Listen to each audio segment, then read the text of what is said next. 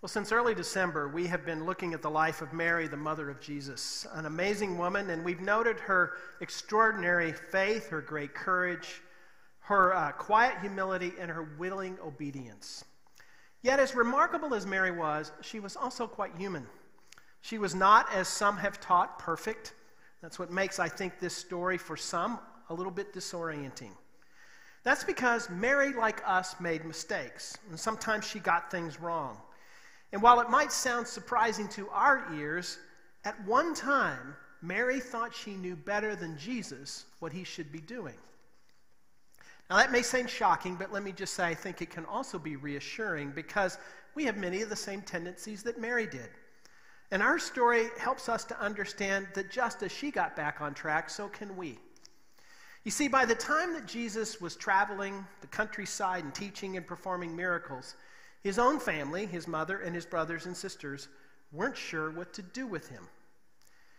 The idea that Mary had children may surprise some of you because there is a teaching in some churches that says that Mary was a virgin when Jesus was born and she remained a virgin through the rest of her life. So, whenever there's a reference to brothers and sisters, some suggest that, well, perhaps they were close, like cousins, and so they just sort of thought of themselves as brothers and sisters. Or maybe it is that Joseph had been married earlier, his wife had died, and so the children that came in from his first marriage were Jesus' brothers and sisters. But the plain meaning of the text is that Jesus had biological siblings, these were Mary's children. Now, back to the story here, and that is that Mary's biggest problem with what Jesus was doing was actually because of the Bible, at least her understanding of the Bible. When Jesus' mother and brothers and sisters heard the word Messiah, they thought of someone who was like Moses or David or Solomon or Jeremiah or Elijah or all rolled up together. So, to bring it into our contemporary world, it would be a little bit like thinking of a combination of Abraham Lincoln and Ulysses S. Grant and C.S. Lewis and Mother Teresa and Billy Graham. So, Mary had a script for the way that she thought things would play out.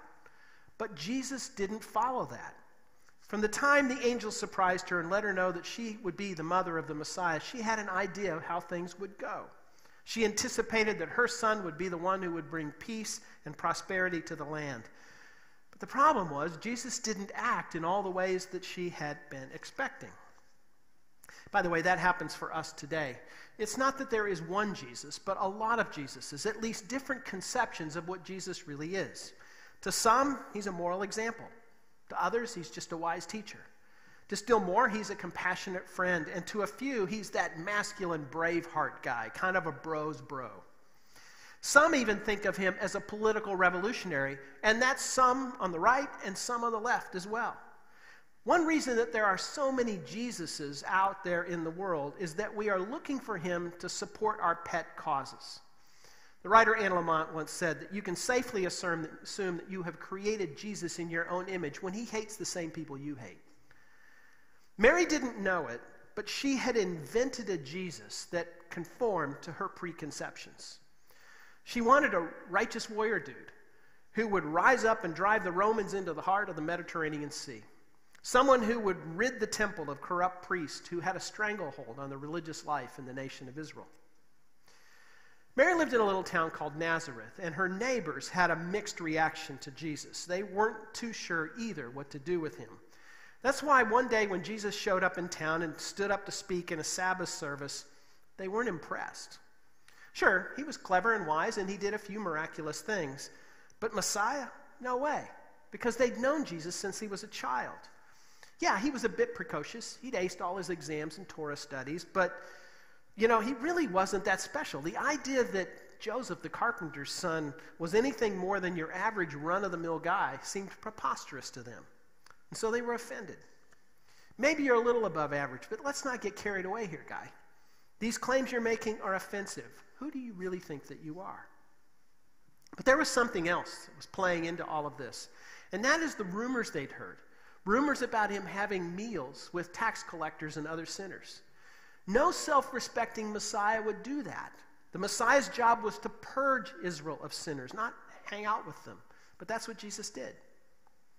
Now, at this point in the story, the crowds loved Jesus, but the religious authorities had taken great offense to him. They turned on him. In fact, Mark tells us that the, the uh, Pharisees, the most important and conservative of the religious sects at the time, had already made the decision early on that they wanted to see Jesus eliminated.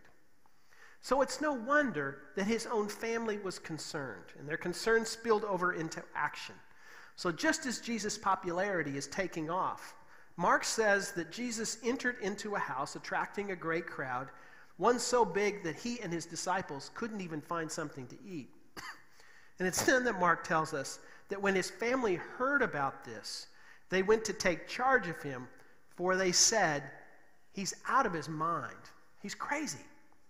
What's he doing? They thought. He's nuts. He needs to stop this nonsense and start acting like a real Messiah. So Mary and the rest of the family decided that they needed to do an intervention. They needed to find him and talk, see if they could talk some sense into him so he would start acting like a real Messiah before he really messed everything up. Now, what this shows, and I think this is the disorienting part for us, is that at this point in the story, Mary has no earthly idea what Jesus is up to. Now, early on, she thought she did, but now his behavior is creating all sorts of cognitive dissonance for her. And that's why she and her boys went to straighten him out. Now, when they arrived, the crowd was so big that they couldn't get near Jesus. So they asked someone uh, if they could just pass on the word to Jesus that they were there. So someone went up to him and said, You know, Jesus, your mother, and your brothers, they're outside. They want to talk to you. Now, it's clear what everyone expected to happen that Jesus would pause the conversation because family was so important. He would get up, he'd go outside, and he would visit with them. After all, weren't children supposed to honor their parents? But with everyone watching, Jesus didn't do what everyone expected. He didn't get up, he didn't make his way outside. In fact, he didn't move at all. He asked a question Who are my mother and my brothers? And then he looked around those who were immediately around him, those who considered themselves his disciples, his followers, and he said loudly enough that everyone could hear, even those outside the house Here are my mother and my brothers. Whoever does God's will is my brother and sister and mother. Now, everyone must have gasped. This is in a time when family was everything.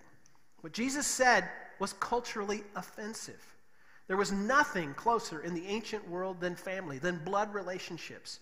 That's why it was normal for children to live near their parents, sometimes even in the same home. Often the family unit was where you found employment. Loyalty to family was a really big deal. But in two sentences, Jesus redefined family. Family, he implied, isn't formed by blood, but by relationship to him and obedience to God. That's what makes someone a true brother or sister. Now, even Mary and Jesus' other brothers and sisters needed to be part of that more important family. That's what Jesus is saying. Now, to be clear, he's not rejecting family altogether. We'll see uh, evidence later that Jesus took his family responsibilities, particularly his responsibility to his mother, very seriously. And we should also not include that our families today aren't important, they are. But what we're saying, and what Jesus is saying, is that ultimately the family that we need to be a part of is the family of God. That's the most important family of all. The biographies of Jesus made it clear that many struggled with Jesus. As I've mentioned already, the religious authorities had already turned on him, and they were virtually united against him all the way up until his death. John, in his biography of Jesus, says this, and he puts it very bluntly. He says, Even his own brothers did not believe in him.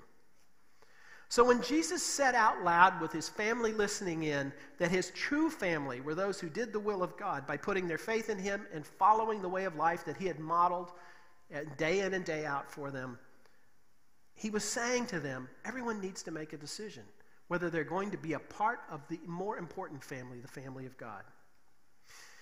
For the Jews listening in, what he was saying is that, hey, being a good Jew, being ethnically Jewish, is not enough. To his own family, Mary and his brothers and sisters, he's saying, you need to decide were you on board with me or not?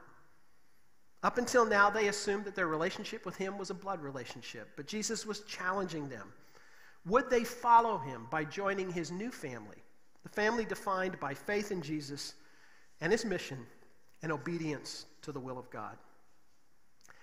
And the same is true for us. Becoming part of, our, of God's family is not being born into a Christian family. It's not even attending church, whether online or in person. It isn't even having all the right opinions, even though many of those are important. It isn't about being a good person. It is to be a follower of Jesus, to put our faith and trust in Him, in His death on the cross, and His resurrection from the dead, choosing to follow Him with our whole hearts.